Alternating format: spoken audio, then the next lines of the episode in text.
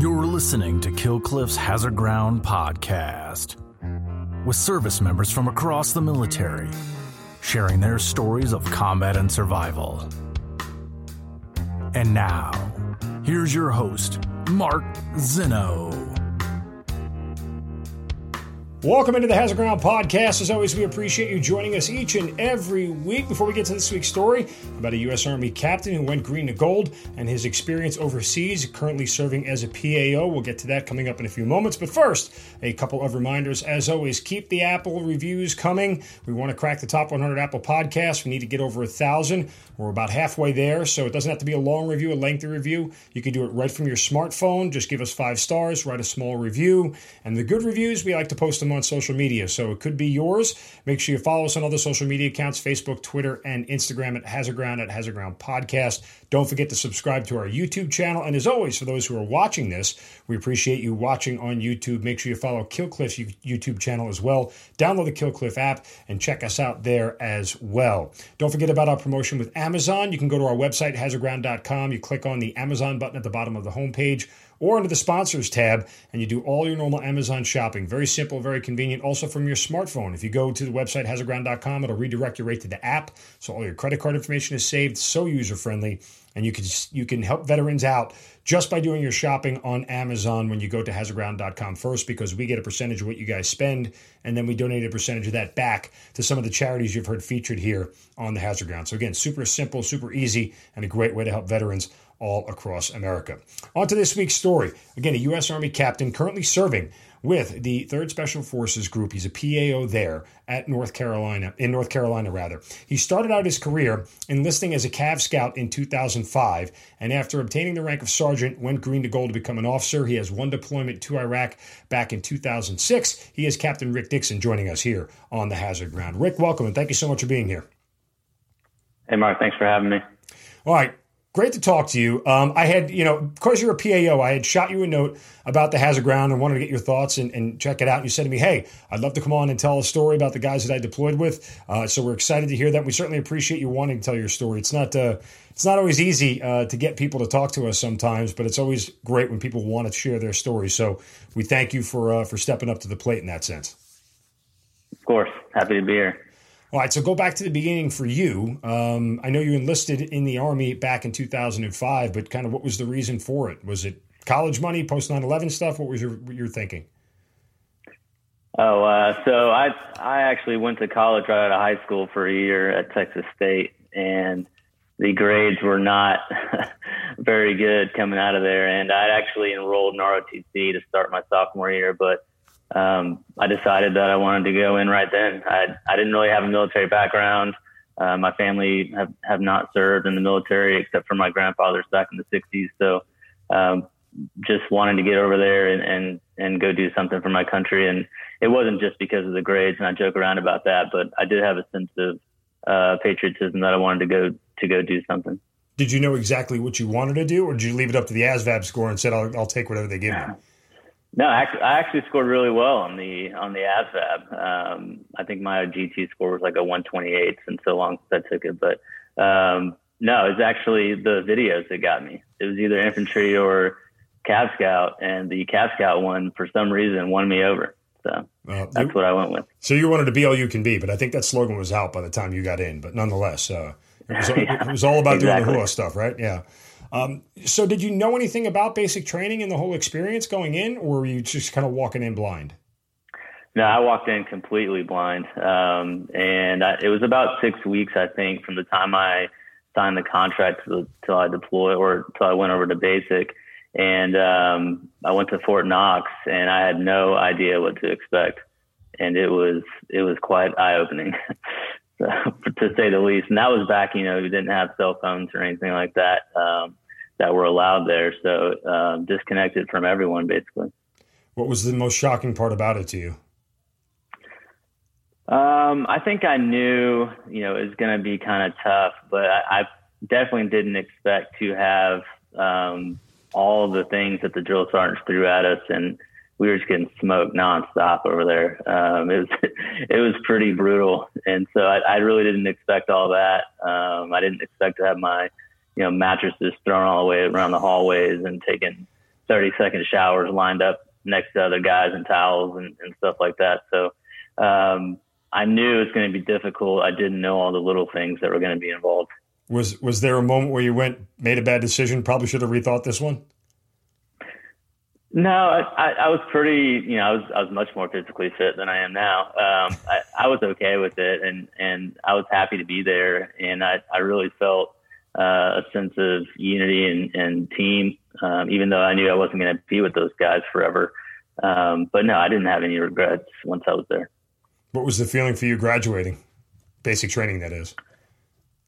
Oh, so, you know, during basic, I guess they had all the basic companies back then, and maybe they do now. They pretty much shipped most of us to the same spot. So I think the class right before us was going to Hawaii, and we were supposed to go to Fort Hood, Texas. And, you know, I said, no way, I'm not going to Fort Hood. I just came from Texas. I want to go do something else. And so they asked for volunteers to go to Airborne School. And so the day I graduated, I went on a bus from Fort Knox to Fort Benning to Airborne School. So it was not much. There was not much time to celebrate graduating basic before going there. Yeah, I can vouch from personal experience. Fort Hood sucks. My producer Matt, who him and I've known each other 20 years. We went to OBC together and went to Fort Hood together. And yeah, Fort Hood kind of sucks. Killeen, Texas is not the party that they made it out to be in the brochure. That's for darn sure. So I guess you lucked out. But you end up, after Airborne School, going to the 82nd, obviously. Yeah, they had just stood up the cavalry squadron, or were about to stand up the cavalry squadron. So I actually went to 3505 PIR, and then they were actually at Katrina whenever I got there.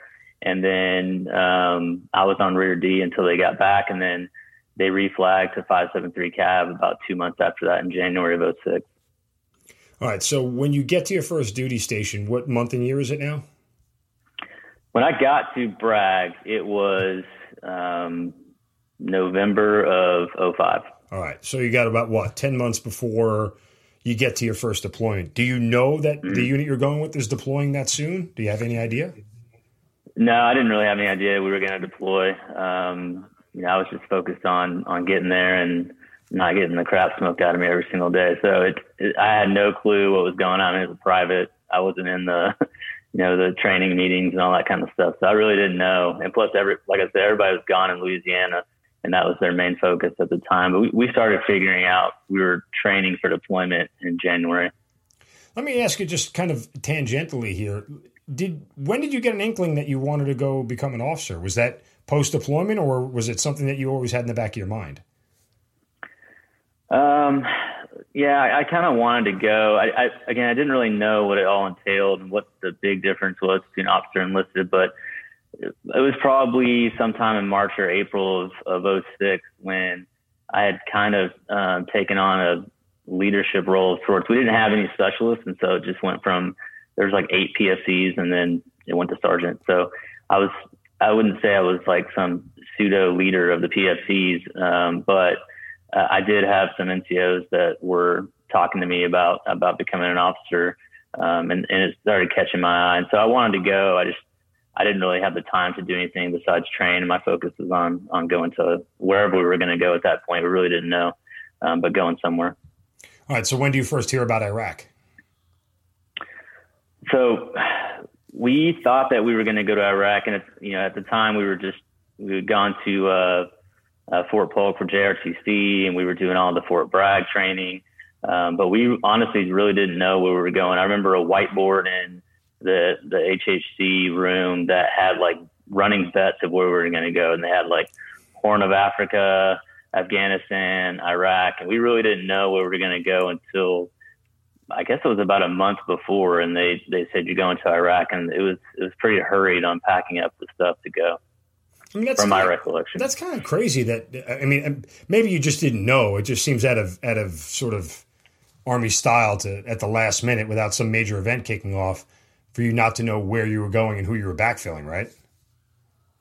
Yeah, I'm sure that the higher ups outside the company command probably had a general sense, but I did read, there's a book that was written by Peter Svoboda about our deployment. He does mention in there just how chaotic it was right before we went, that we really didn't have a general location of where we were going to go. And then once they said Iraq, our brigade was kind of spread out around Iraq, and even our squadron itself. So we didn't really know exactly the area we were going to go. I do remember thinking, why are we in the jungle of Louisiana if we're going to go to a desert? And so I didn't really understand that. And then once we got there, it actually looked like a jungle we were at. So that all worked out.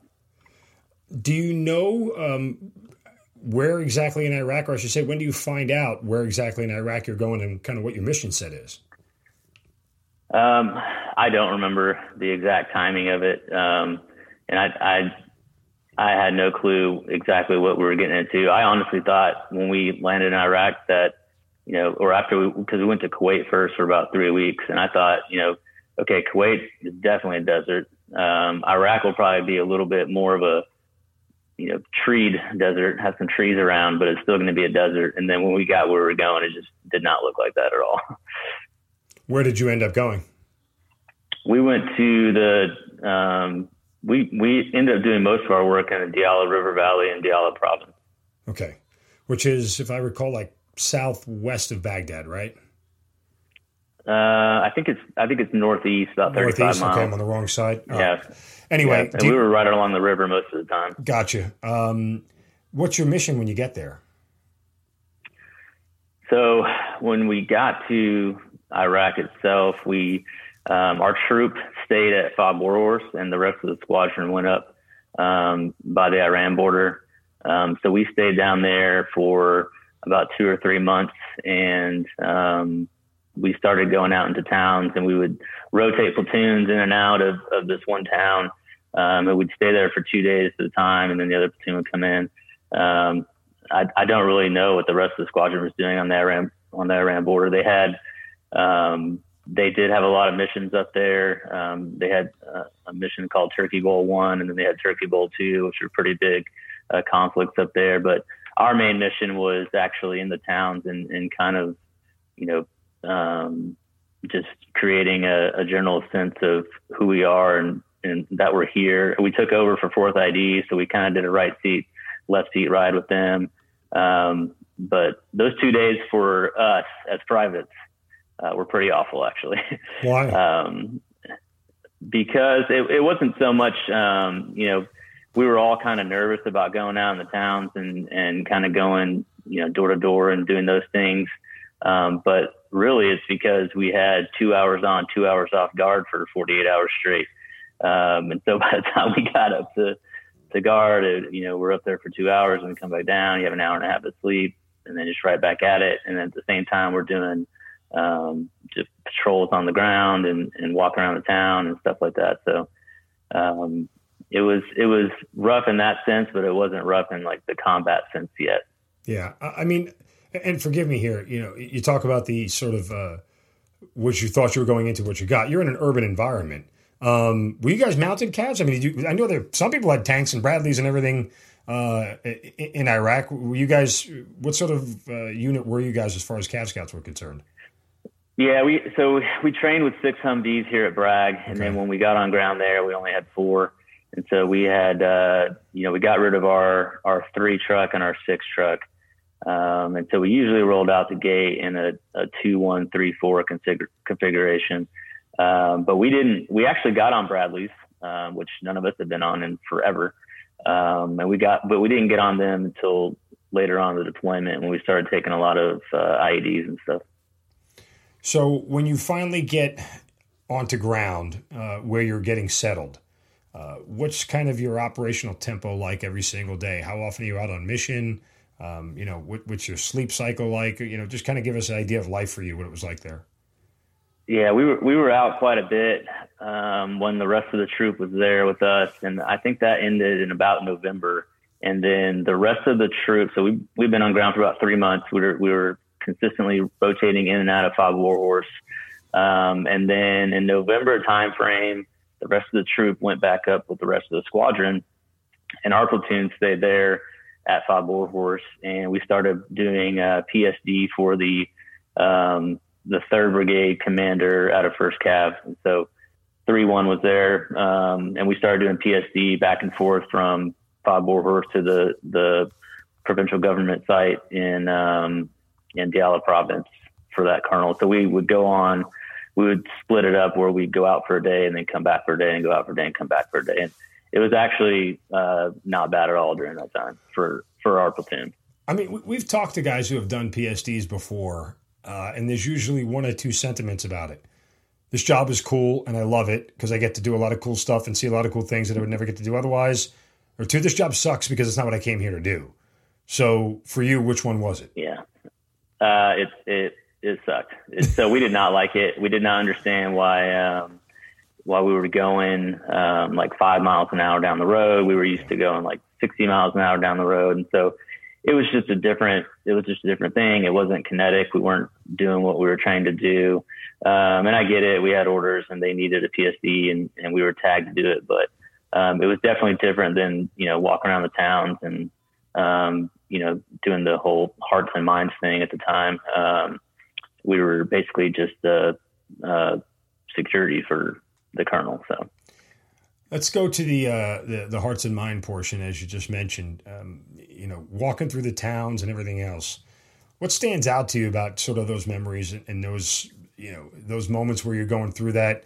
Was it a lot of resistance that you met? Were you kicking down a lot of doors, or was a lot of these engagements mostly friendly? Were you sitting there drinking chai and relaxing with your shoes off on a, you know, Persian rug? Kind of what was that experience for you? Yeah, definitely was not relaxing on a Persian rug. I wish, but it wasn't very bad at all. And I don't remember any type of bad sentiments from the population there. I have some pictures from that time period where we had a lot of interactions with the kids in the town, and they were all great. And you know, I'm sure that some of the leaders that had leader engagements might say something different, but for us that were, and I was, you know, obviously I was very tight knit with the other 11 guys that were all privates with me. We generally enjoyed it, being out there and being amongst the population. Was there any, you know, sort of resistance to those efforts?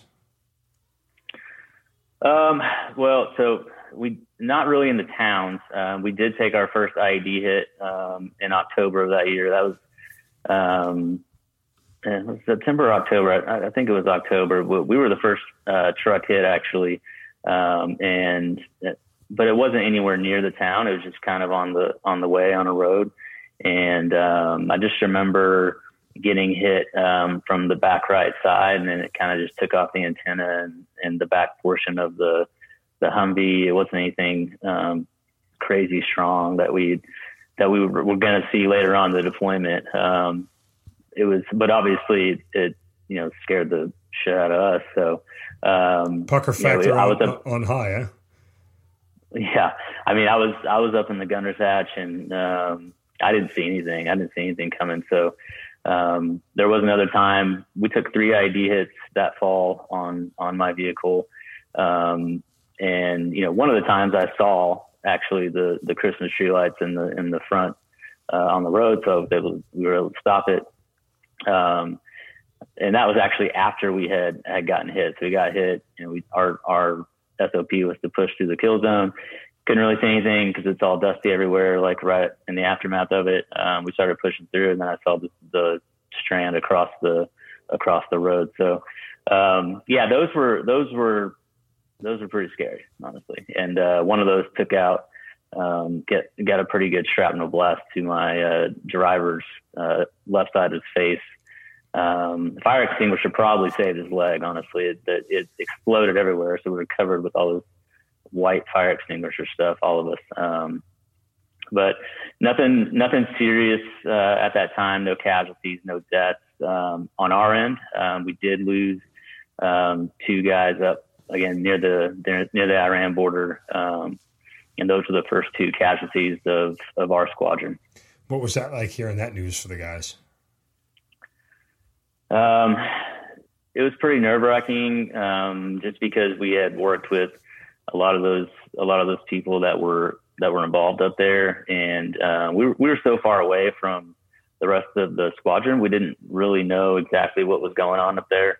But we had heard, you know, back to back guys that were killed up there. And, you know, because we only had around 300 or 350 people in our squadron, you know, we knew these people, even if we didn't know them personally, we remember their faces or like had seen them in training or seen them with their guys or around the garrison. And just, so it's just like, it started at that point to, you know, hit home, because we had gone from August to November without losing anybody. So we made it through the first 4 months. Did you get a sense that in that time that, not that you were invincible per se, but that the road wasn't going to be that bumpy? Or did you always sort of have this reservation in the back of your mind, like it's eventually going to get bad at some point? Yeah. I mean, I thought that, you know, you're taking your chances when you go on the roads, and that's, you know, but at least I'm not having to go kick down doors right now. And there was a lot of other fighting that was going on in the country that we weren't a part of, but, just because we had already been hit, multiple times on our vehicle, we just knew that's one of the reasons why we were so worried about going so slow on these PSD, escorts was, you know, if they can hit us going 40, 50, 60 miles an hour, we just felt like sitting ducks there at like 5 or 10 miles an hour. So, you know, we weren't really scared day to day until we were going out the wire, but honestly, it just kind of started getting routine. And, we just, you know, it didn't really phase us going out anymore. I'd say like the most exciting stuff, that most scariest stuff for us, not scary, but nervous stuff for us was like our first night mission back in September. And then, you know, the first couple of times you go back out after you get hit, by an IED. Yeah, I mean, did you ever have a feeling of like impending doom, if you will? I know it always happened to me. There were just some days where it's like, how many times can you roll the dice before you crap out, right? How many times can you roll dice where something really, really bad happens? And there were days I would wake up, you know, knowing I was going out on a mission and just have this sinking feeling in my stomach, like today's something bad's got to happen today. Yeah, we got a little bit superstitious as time went on, especially after the first two guys died in November. You know, we lost our lieutenant in January to a foot injury. He got hit by an IED, and you know, we were kind of superstitious about that because he had come up before the mission and said that he was going to lead. And you know, typically I was in the 2 truck, and typically the 2 truck led, but the platoon leader wanted to take it, Lieutenant Brown. And, he led us out there, and then just a perfectly placed bucket bomb just came up right underneath his seat. And, we called first cab out there for QRF, and they loaded him up in a Bradley, and we didn't see him again until November of that year at the ball. So, you know, at that point we were like, well, we're going to stick to, you know, what we've been doing so we don't mess anything else up. What's it like when you guys sustain your first casualty, like within, you know, your small group? You know, that one was, I wouldn't say it was nerve wracking, but it was kind of a shock to us that we had just lost our platoon leader, all of a sudden. And now we're platoon leaderless. And then once he left, our platoon sergeant got moved out. So we have brand new leadership come in. You know, but it's still, I still feel at that point it wasn't, you know, we still were not in the thick of stuff. The surge had not come up yet, and the rest of the guys weren't back down. But it definitely, you know, we could see then that the IEDs were getting more complicated and better placed, and they were becoming more damaging because we had been hit a few times, and although there were some shrapnel wounds and stuff like that, no one had to be medevaced or had to leave the area. So that was our first one that we took, and it definitely made us think a little bit. Was anybody killed in action while you were there? Well, so in our platoon, Private Gonzalez had been in our platoon most of the time.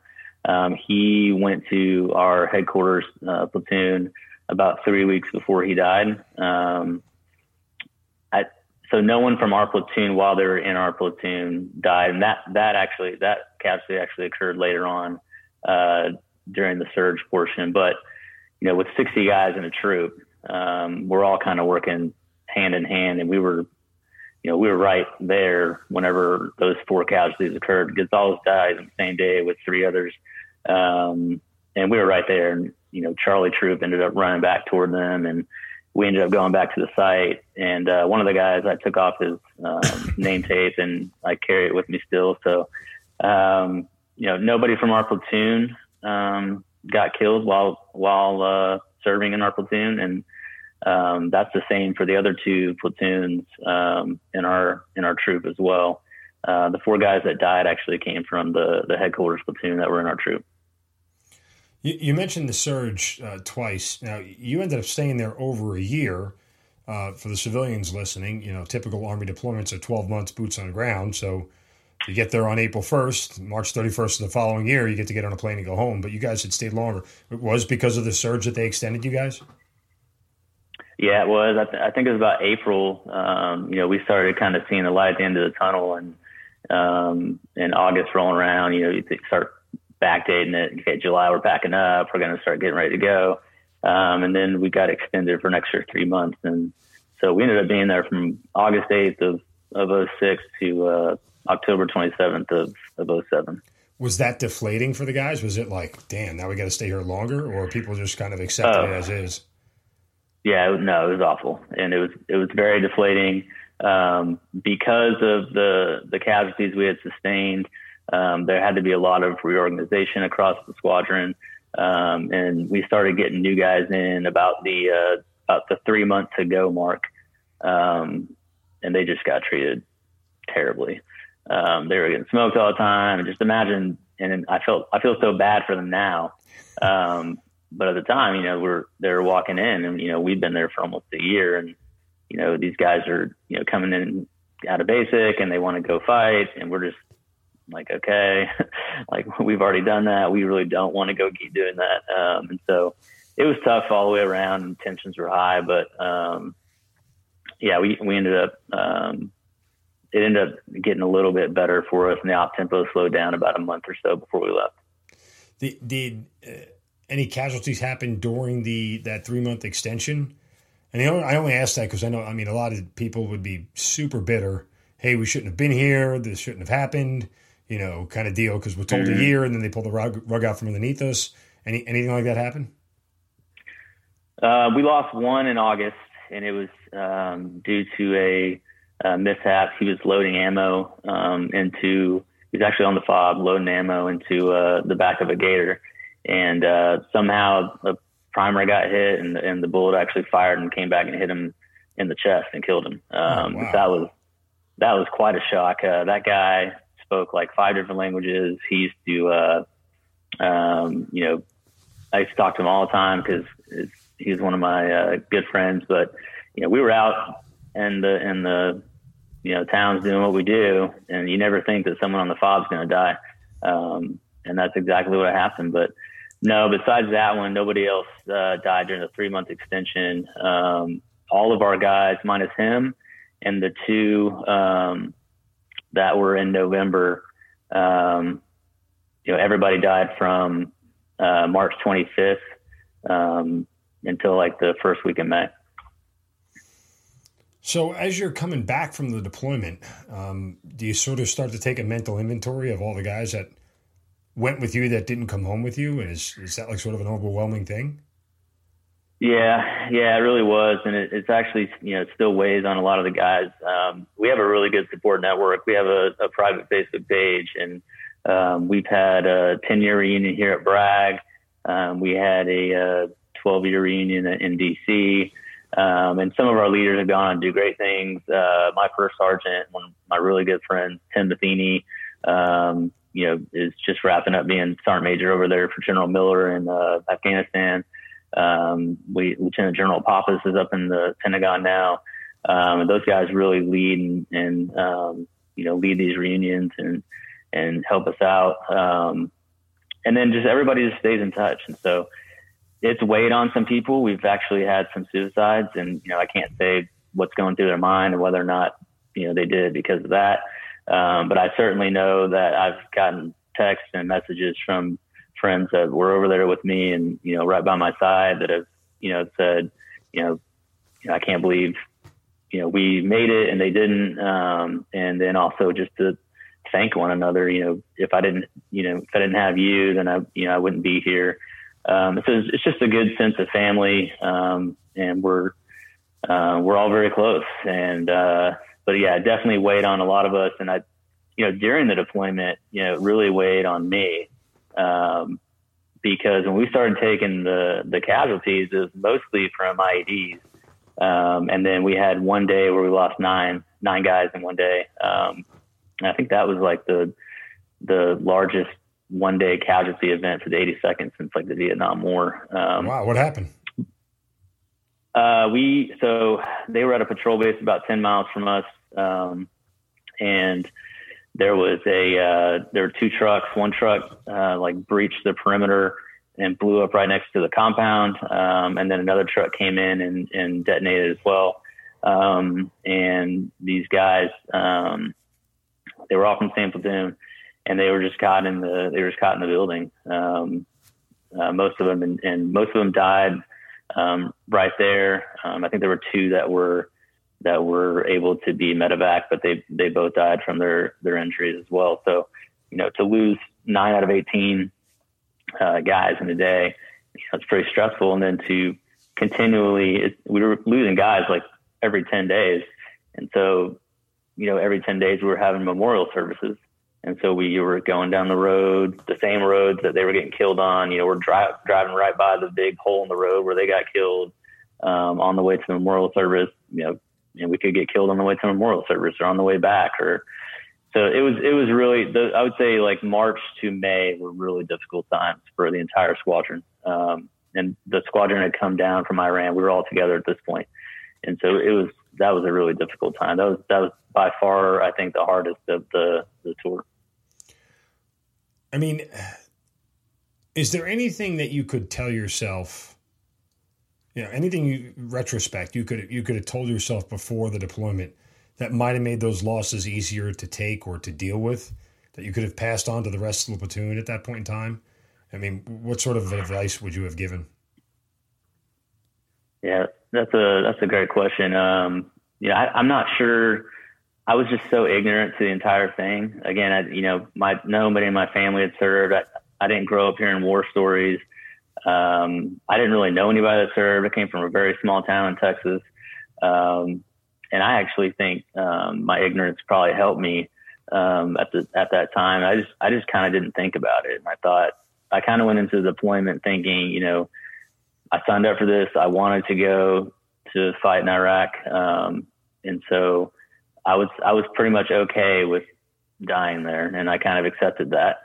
And obviously that, you know, you're still scared going out on your first or second mission or third mission or whatever. But as we got into it, you know, it just became like, that's what we were there to do. And even after, you know, the casualties we were taking, of course, when you're at memorial ceremonies and you're driving back to them and stuff like that, you have time to pause and reflect. But I don't think that anybody in the squadron, while we were on missions or about to go on mission or anything like that, was, you know, thinking, okay, this might be my time. I just think that we were so focused on what we were doing.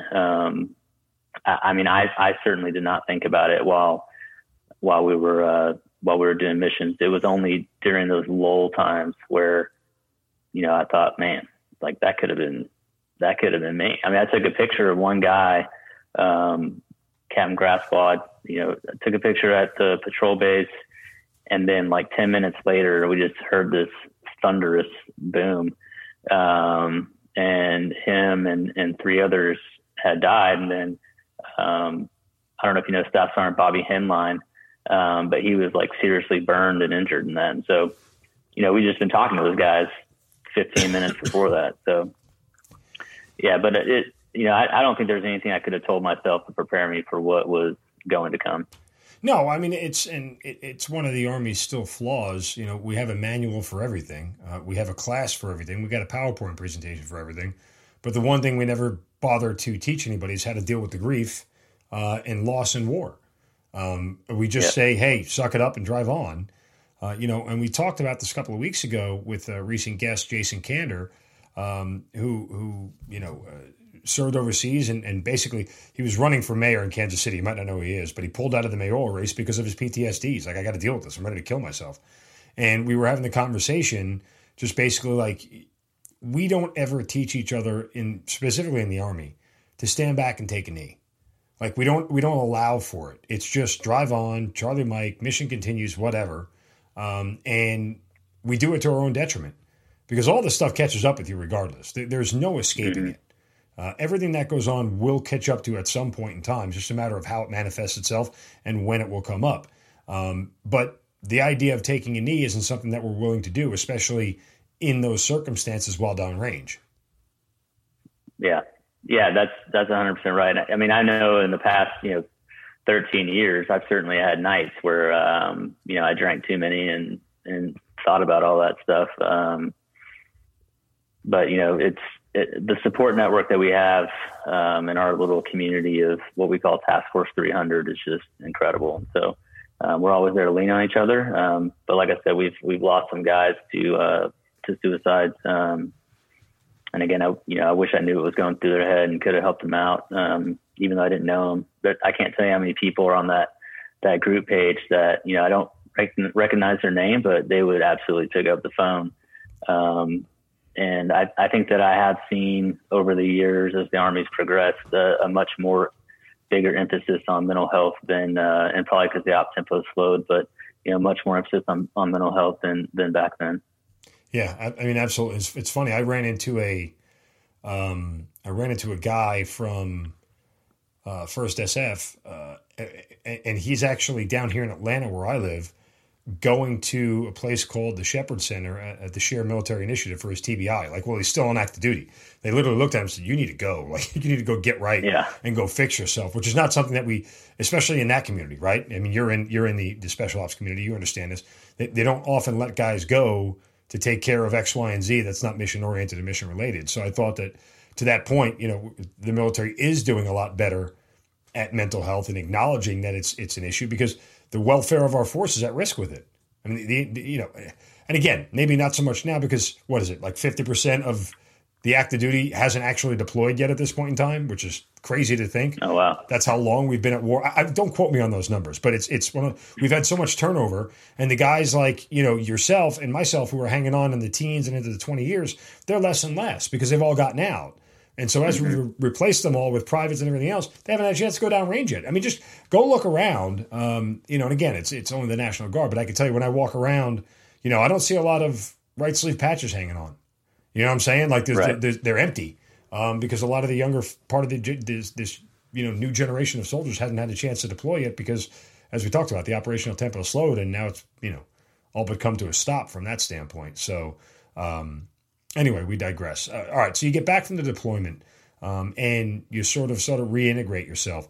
How quickly do you decide to go green to gold, and what's that process for you? And was there anything about the deployment that sort of galvanized that thought for you? It's like, okay, now I'm going to do this. This is my time.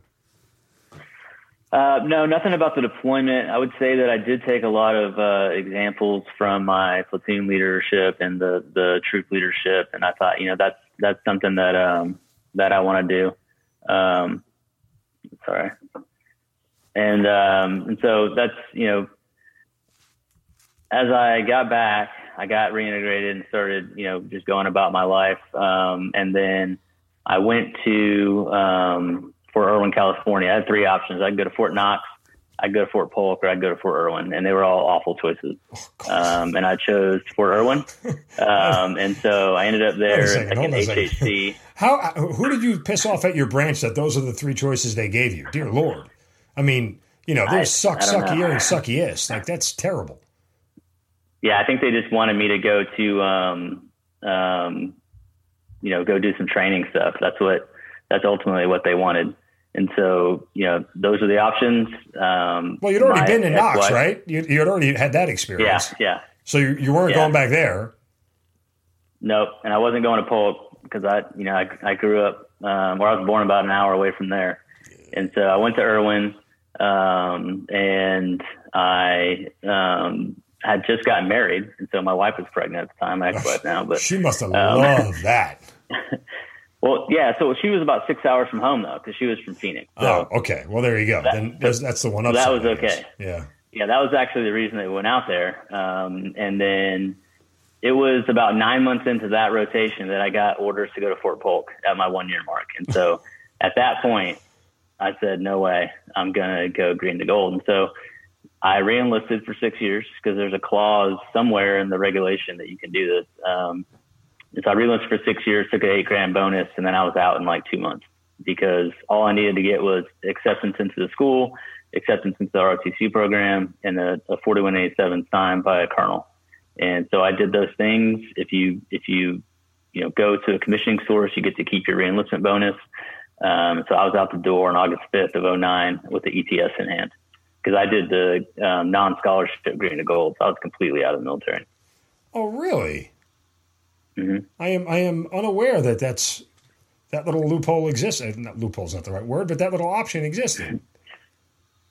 So, yeah, that's why it was so quick, because otherwise I would have had to wait for like a board for active duty option to go active duty option. And so we had a couple of people at Arizona State that did that, and they got paid the entire time, which was very nice. But I got completely out, and so I ended up working a job at Home Depot from like 8 o'clock at night to like 1 a.m, going to school and doing ROTC stuff.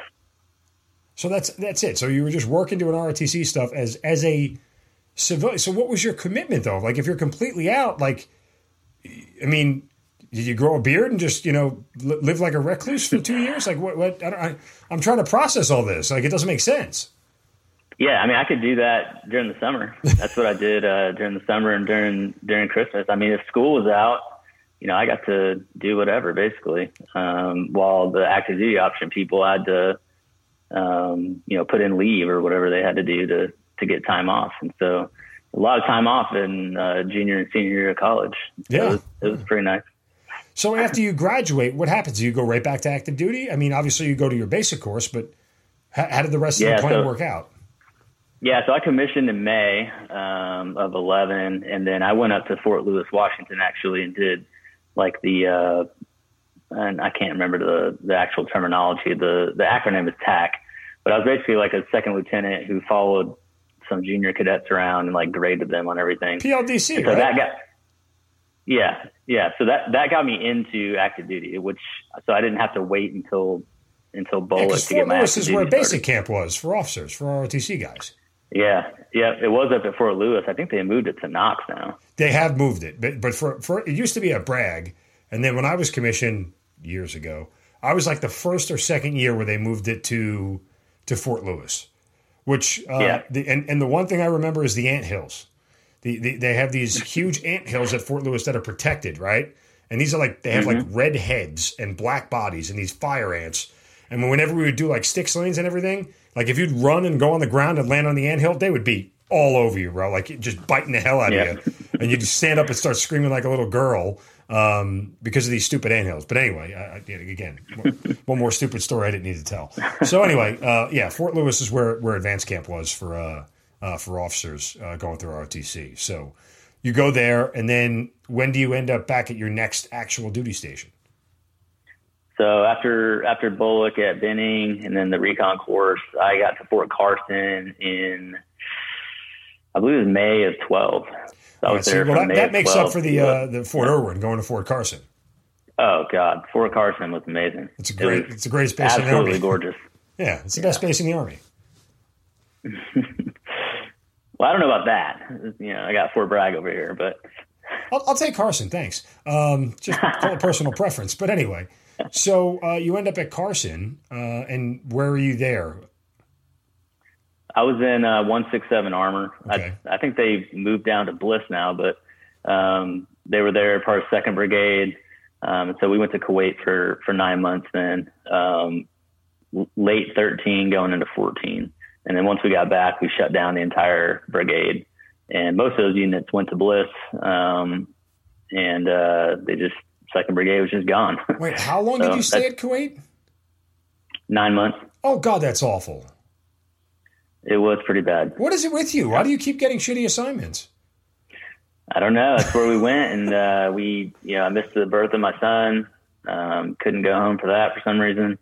And then when we left was June of 14. And I remember being in meetings and they were deciding, like, our battalion commander said, you know, we might be leaving tomorrow or we might be staying here and going up to Baghdad because ISIS was coming in from the northwest at that time. And I just remember telling, I was the XO of one of the companies. I just remember telling my company commanders, like, sir, I'm not going back to Iraq. I'm going home. So, we didn't have to stay. We didn't end up staying at all. We gave our weapons, actually, if I remember correctly, to the first ID guys, because we were getting rid of all our weapons because we were, you know, getting rid of Second Brigade. So, right. But my buddy from Bolek actually got there, and he actually ended up going up to Iraq.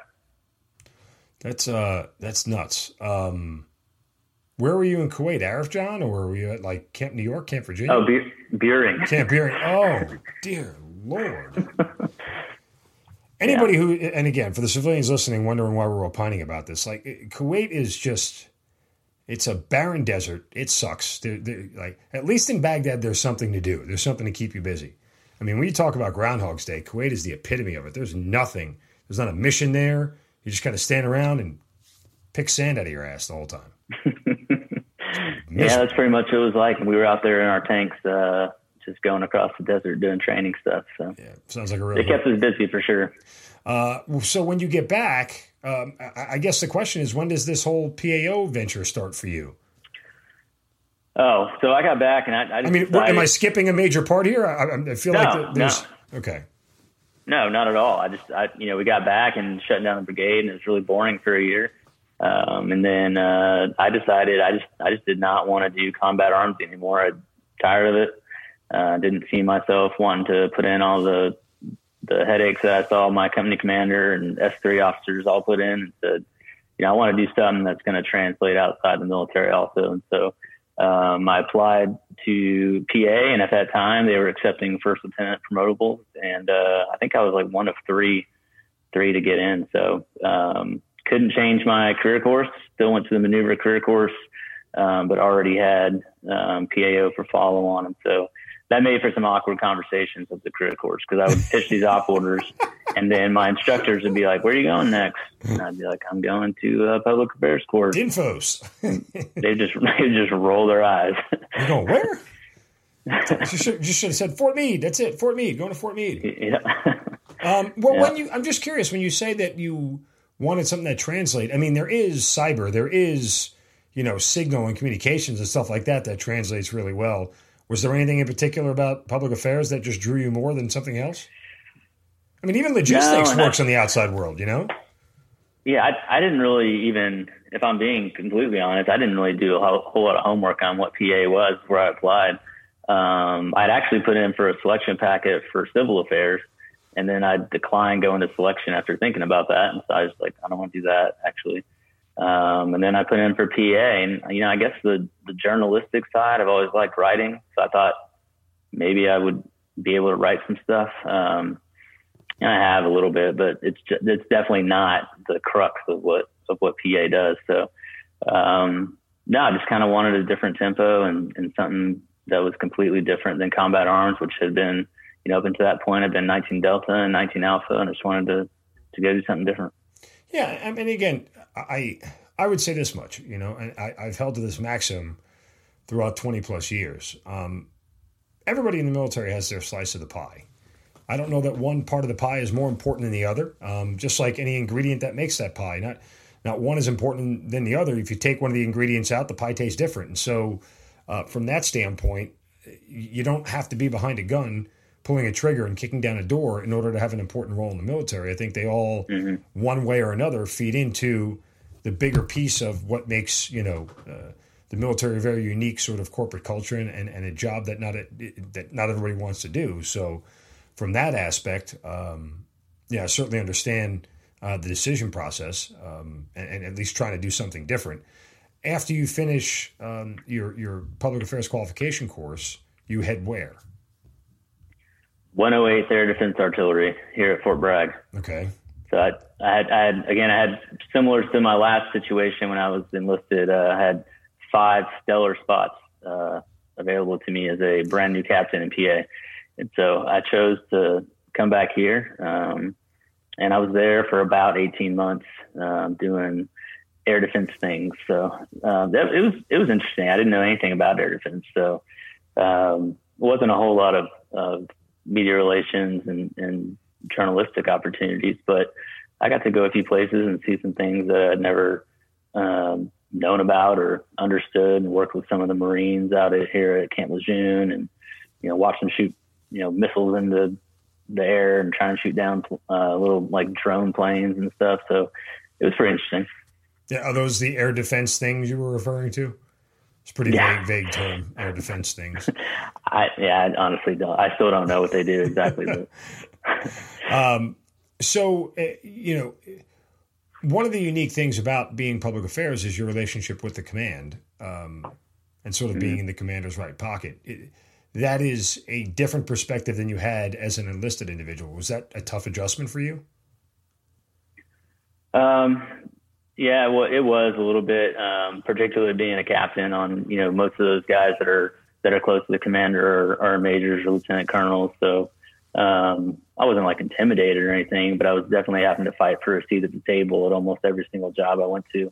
And so, and then to be, you know, everybody says you're supposed to be a trusted advisor, but you know, you typically don't just walk in and have the commander's complete trust on day one. So, trying to build a relationship and trying to gain that trust just takes time. And, it was just different. It was a lot of, you know, inward relationship building within the command first before I could, you know, start trying to build relationships outside the command with other units and media and stuff like that. So my focus was always on the command first and the unit, and make sure that I was, you know, good to go there first. So, if I read you correctly, that your next assignment is actually a deployment to Egypt. Mm-hmm. Okay. So how does that come about? So that came about because I was having dinner at, one of those reunions we had. We had one of those deployment reunions. We had it here at Bragg. And, like I said, Tim Bethany was, General Miller's sergeant major in Afghanistan. Well, he was also General Miller's sergeant major at Fort Benning, when General Miller was the 2-star there. And so ended up at General Miller's house, basically, having dinner and hanging out. And, he had, he knew my old battalion commander at Fort Carson in 167, who was now a colonel and was heading over to Egypt. And so we called him up and he was like, come be my PAO. And so I got a by name request to go over there and be my former battalion commander's PAO in Egypt. And the moral of that story is don't have dinner with 2-star generals. Yeah. Yeah. Okay. I mean, 9 out of 10 times, I'm an 05 now, pending 06. 9 out of 10 times when a general asks me to go anywhere, I'm still like hesitant to go. Like, I'm good, man. you sit me out on this one, because it's nothing good ever comes of it, ever. It's never not work with flag officers. It's never not work. They don't ever kick back, put their feet up and say, let's just relax and have a beer. So, yeah, no, hard pass. Thanks. And to any general officers that I may work for or will work for in the future, just understand that's why I say no. It's nothing personal. All right, so you end up in Egypt. And if you thought Kuwait was a desert, damn. Yeah, Egypt was actually the place that I was at was really nice. Okay, where was Sharm el-Sheikh. It's Sharm el-Sheikh. It's like a resort right on the Red Sea. And so I could have thrown a baseball into the Red Sea from where I was at. And we had our own cut of beach on the base. It was a multinational environment. So we had all the Five Eyes countries, and you know, there's 12 total countries there. Now everything outside of that little pocket of Sharm el-Sheikh was, you know, rugged terrain. But you know, the actual spot that I was in was really nice. I got diving certified out there, you know, advanced diver and deep diver and all this other stuff. So we had a good time.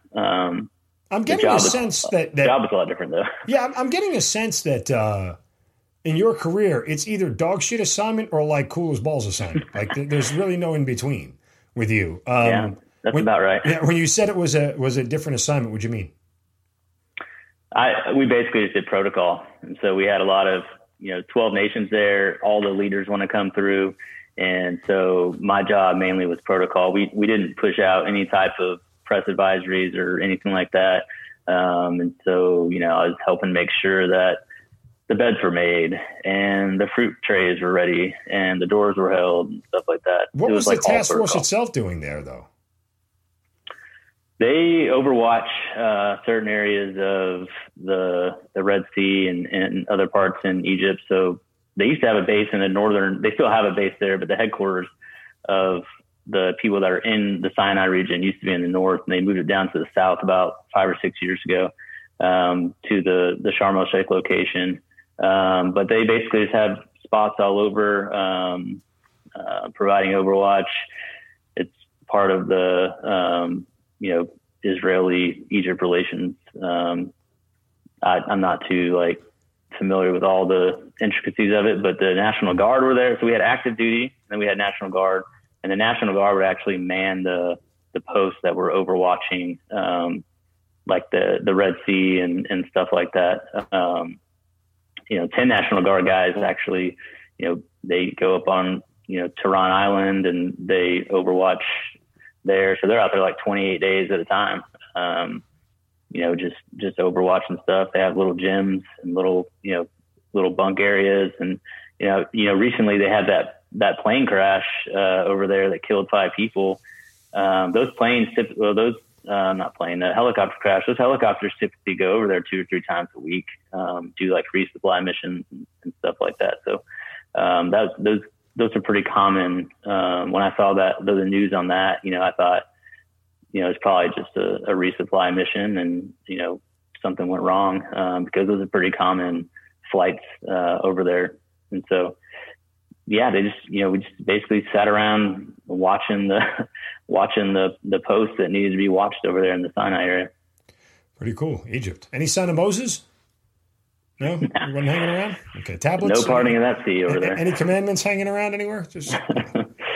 We actually weren't allowed to go to the Christian sites over there. Oh, really? Why? Yep. Too high of a threat level. Too much of a, because there was, I think, if I remember correctly, the time up there, that was why they moved everything down because of the concern of ISIS and stuff up in the northern region. Oh, okay. Well, see, the more you know. After Egypt, you're back to where? That's when I got the third group. Okay. In October of 2018. So that's where I went after Egypt. So you end up, which, by the way, sounds like a really cool assignment. I mean, granted, you're back at Bragg, but you're in this community that, has the highest operational tempo of any, units in the military, probably on a routine basis. So what is the general life of a PAO in that world? Oh, so in a group setting, our shop is a lot different. So whereas third BCT of 82nd, we'll have 2 people in their shop. We have, we had 14 to 16 ranging in there. So much bigger team, capabilities were a lot different. We had our own in-house illustrators and, story writers and, senior NCOs. I had 3 E7s, with me. So, but on a day-to-day basis, a lot of it is, putting out, social media stuff, doing media relations, because there's a lot of our guys are all over the world. And so doing those relations, making sure that that I was tied in with the command. Most of the stuff I did was more of the up and out, while my NCOs would do the down and in. So I would make sure that I had a pulse on the command. I had a pulse on the operational stuff, and just an overall sense of where everybody's at and what they were doing. So I was prepared for anything that might happen. I'm curious. And again, you were only with, I guess, one commander while you were there, maybe 2, but the approach to covering the special operations community, even immediately post 9/11, it didn't have the shine that it has now. You're talking, I mean, it really took off after bin Laden was killed, but, there's this whole level of special operations that is now completely known about, completely public. Everybody's got, some sort of frame of reference for it. Whereas, before then it was all covert. It was very, hush, hush behind the scenes. And so your job in sort of covering / promoting that whole sort of part of the Army that we didn't talk about before, was there a sense that the guys that you were working for were anti putting out stories and information, or were they more embracing it given everything that's gone on? I think definitely in the soft community, they're much more closed to having their name out there or their face out there in the media. And we actually have like IT management procedures for these guys to make sure that they and girls and, you know, everybody, it's not just the Green Berets. It's actually like anybody that's in the unit. We have these ID management controls. And so I would say that generally, though, they, you know, you hear the word reporter or press and they're kind of just scurrying away. And so it's not, you know, my commander actually definitely embraced it. We were in Burkina Faso in 2019 and we had, you know, CNN and Wall Street Journal and New York Times and CBS and a lot of other people there. And he was granting, you know, anybody that wanted an interview, he would do an interview. But he would only do it on the record. He would not do anything off the record, on background, only on the record. But he would, you know, give them their time and answer the questions that they wanted to ask. And so I think that from the command leadership, they understand the importance of the media and what needs to be said out there and what needs to be told. But, you know, it's more so of a strategic thing than, you know, the, what we call like grip and grin photos or the cake cutting ceremonies and stuff like that that you see all the time. So I think there's some good, you know, people that are definitely embracing it, but I'd say overall, you know, people are kind of hesitant with the media around.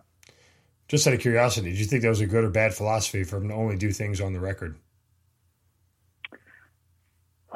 Man, that's a great question. I thought it was good because he trusted me to do anything off the record on background. So, you know, I had already developed relationships and I still have them with those media, and, you know, we're living in there in the same rooms and, you know, in hot, dusty Burkina Faso. And so we're getting to know each other, you know, we're, you know, having beers or having dinner together or whatever. So he trusts me to develop those relationships and give them the information they need. So when they come there, you know, he's on the record. And I think the reason he did that was so that nothing was twisted. They couldn't say, you know, this was said by a senior defense official or whatever, when he didn't actually say that. And so if that's what he was comfortable with, you know, that's what we went with. I mean, I even tried to prep him. I said, sir, do you want me to do any media prep? He's like, nope. And I was like, you know, I'd never heard that before. Usually these commanders want me to run down a list of questions for them. But, you know, it worked out. It actually worked out. And there were a lot of good stories that came out of that. And he's probably one of the best people I've ever seen talk to the media. What was one of the toughest challenges about working in that environment in the PA sense? Just you never knew it was going to happen.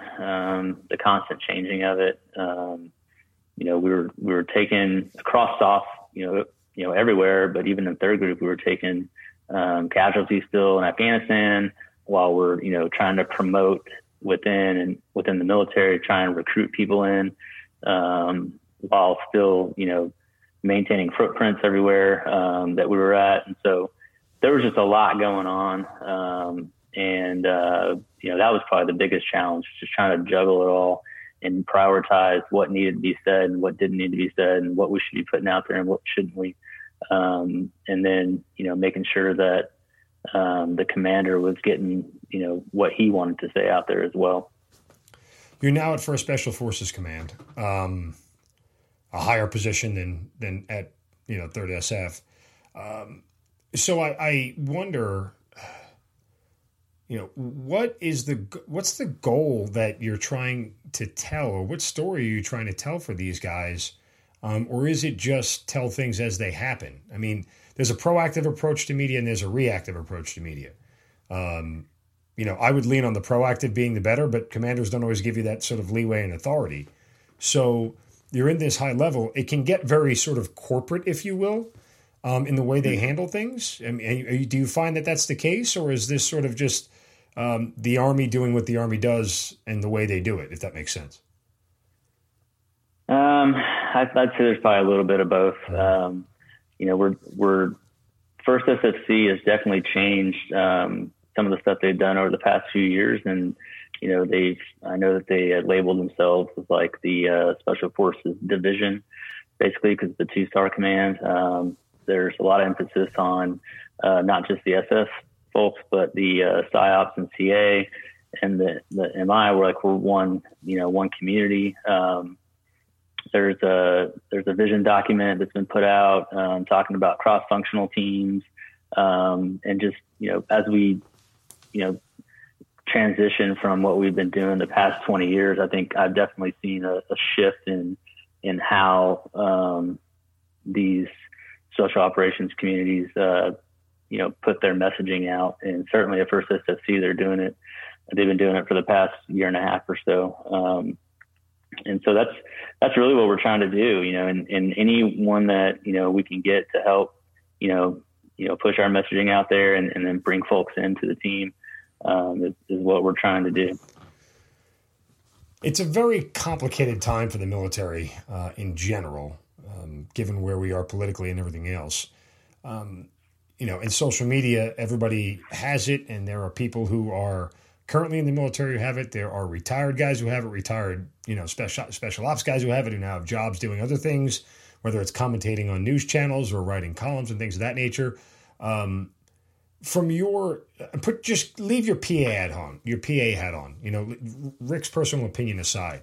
But from a PA standpoint, is the military sort of doomed to fail in the social media world, where everything can be critiqued and everything can be ripped to shreds and everything can be criticized? You got a very, you know, small window to get it right.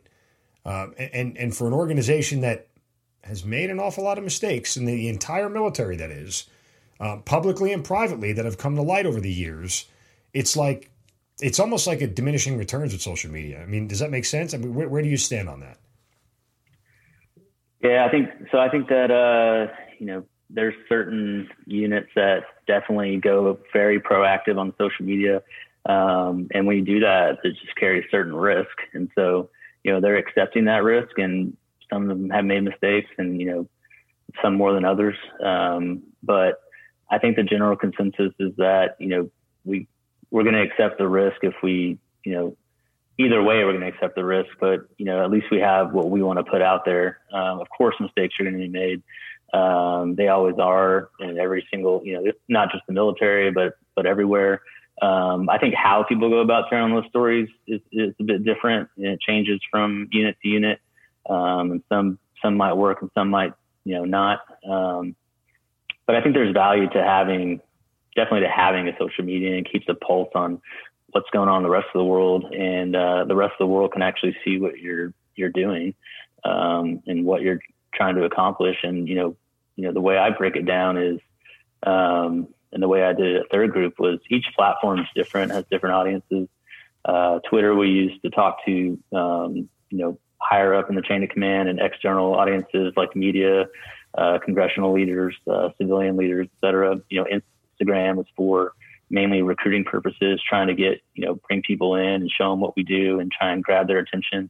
And then the Facebook is for like families and stuff like that. And so I think if people can utilize those platforms and tailor to those audiences, I think they can do a good job. They're just going to have to learn to take the mistakes when they come and deal with it. Like, you just got to be resilient, because the mistakes are going to happen. So I don't think the Army's in trouble with what they're doing from a unit standpoint.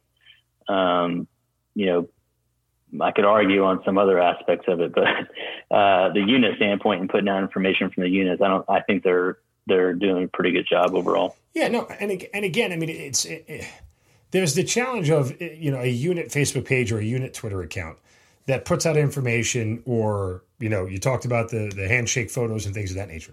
That's all fine and good, but it doesn't necessarily reach an audience, right? It's not designed on its merit to grow and get bigger and reach more people. It's designed sort of just as news and standard information, which doesn't attract a large swath of audience. Having a social media presence and being funny and you know, getting likes and retweets and everything else comes with a little bit of personality, but there's a whole lot of risk for an organization that isn't known for having personality. And by that, I mean the entire Department of Defense. We're not good at personality. We have some personalities, but as a general whole, personality is not what we do well. It's not what we're meant to do well. It's secondary to who we are because, again, we're not promoting individualism. We're promoting a bigger, wider picture of unity. And so because social media is a very individual thing, especially if you want to excel at it, those two kind of ideas run counter. I mean, I know you understand what I'm saying, but it's just that that's a conundrum. I think that you know, the military, the Army, the Navy, Department of Defense, they're all in on social media. Yeah, I think certain, you know, senior leaders are being more personable. And, yes. You know, you could argue it's good or bad at times. And then certain ones aren't. They're just putting out, you know, informational stuff. You know, what some people have asked me, like, should my commander have a personal social media? You know, anything that we put out from the unit can be assumed is coming from the commander. Like, I would never put anything on social media that I would not think that my commander would say. Does my commander need to have his own personal social media so that he can relate to everyone? I mean, I don't think so, unless he's going to go out there and do it every single day, because you'd have to be a consistent presence on there. There's just not enough time to go do that. And that's kind of why we have public affairs officers. You know, I do think it's good in certain situations, like crises and certain things like that the commander does need to get out there and have his or her, you know, voice out there or face on something and discuss it. But overall, I just don't think that it's going to pay dividends for every single commander. And I've seen it now, you know, from, you know, it seems like every battalion commander or a company commander wants to have a social media presence. And there's good things and bad things with that. And I've seen some good ones, and I've certainly seen some ones that are, you know, kind of straying, but like, I just don't see the value in having all those. But I do think that the Army as a whole, they certainly dominate Twitter. That there's not as many Navy, Air Force, and Marines on there. And, you know, I've seen it work for the benefit of people like Sergeant Major of the Army and, you know, him being personable with others. And, you know, that's good. Like, soldiers feel like they're relating to their senior leaders when people like that are on there. I just don't know if it should be for every single commander. Are we going to fail at consistency when it comes to punishing Department of Defense members for certain things they do on social media? Because everything is in context, right? Everything has a context that you do it in. And yes, we have written rules about political stuff, right? And what you can participate in, what you can't. But what may be a disparaging comment or be perceived as a disparaging comment from one person might not be that bad at other. I mean, you know, it's the old idea of pornography, right? You know, when you see it,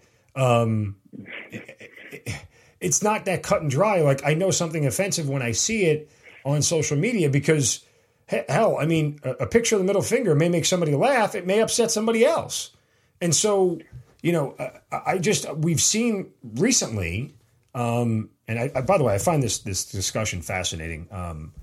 But we've seen recently, I mean, there was a Space Force lieutenant colonel who was relieved for a podcast interview they did. You know, we've seen people get in trouble for things that they've tweeted and everything else. I mean, like, it's one of those things where it's like there's no way to apply this standard evenly across the board. And I'm not saying we shouldn't have one. I'm just saying it's a very slippery slope, 100%. Yeah, it's certainly a gray area.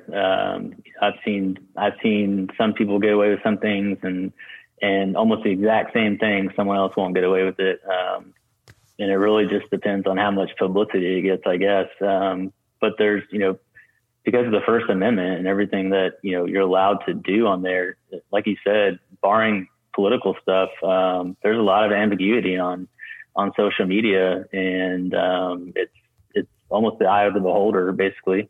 And, you know, if they perceive it to be a certain way and that's the narrative that's written, then, you know, you're basically doomed at that point. But, you know, someone else can say something else that you find offensive, and, you know, it could be okay because it's just accepted in that, you know, general community of, you know, people that are interacting with one another all the time. So the gray area is like 90% of how people operate on certain social media platforms. And I'm not sure that I definitely don't agree that there's consistency on there.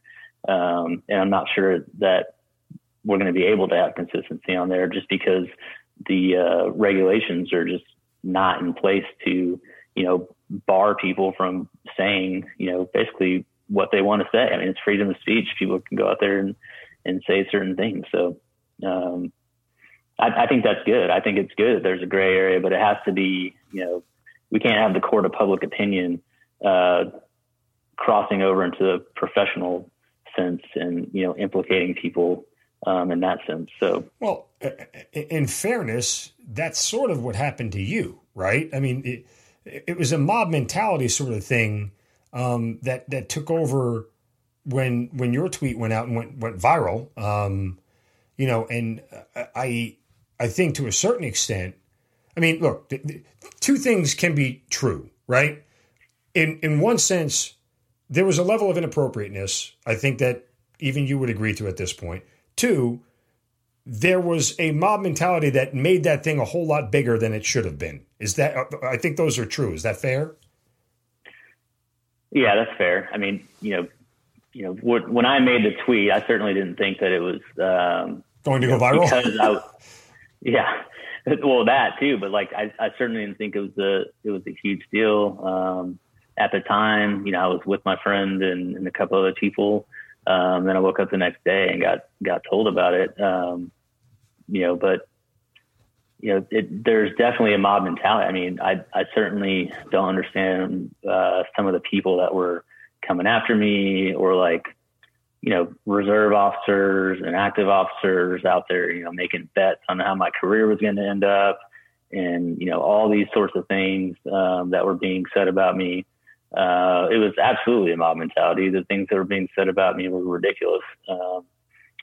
And, you know, it's over now. There was an inquiry and, you know, it came back with nothing on it, but it certainly, you know, caused me a little bit of anxiety. And I moved jobs, and, you know, the perception was out there, and, you know, what my boss, asked me was that next morning, he said, you know, what should we do?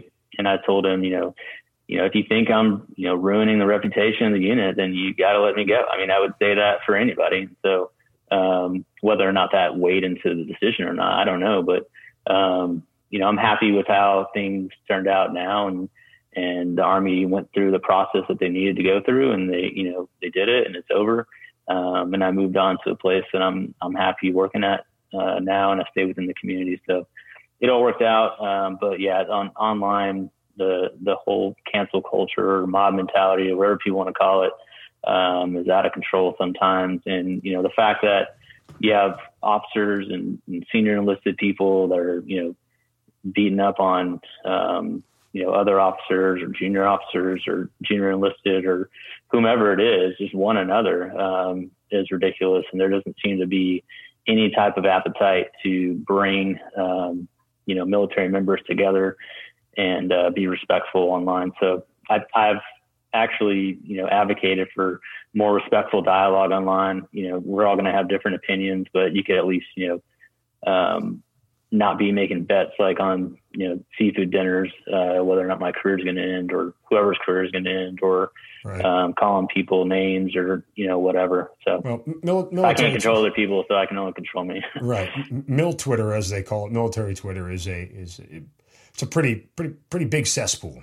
And I'm read in on it, obviously, not only because of, you know, my job in the Army, but, you know, just as my job in media, it's sort of, you know, draws me in. I try to be more of a spectator than an active participant in it. See Black Rifle Coffee, for example, you know, and everything that they're going through. I mean, you know, military Twitter is just an awful place. But I just want to ask you one more question on your situation, what happened. What was your biggest personal takeaway from that?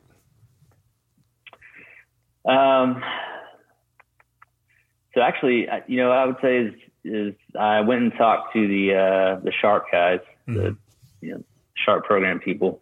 And, you know, they talked about intent versus impact and how they saw it all. And they said, you know, obviously that was, you know, sexual harassment or something like that was not your intent, because, you know, your friend was right there with you and like, you weren't sexually harassing anybody.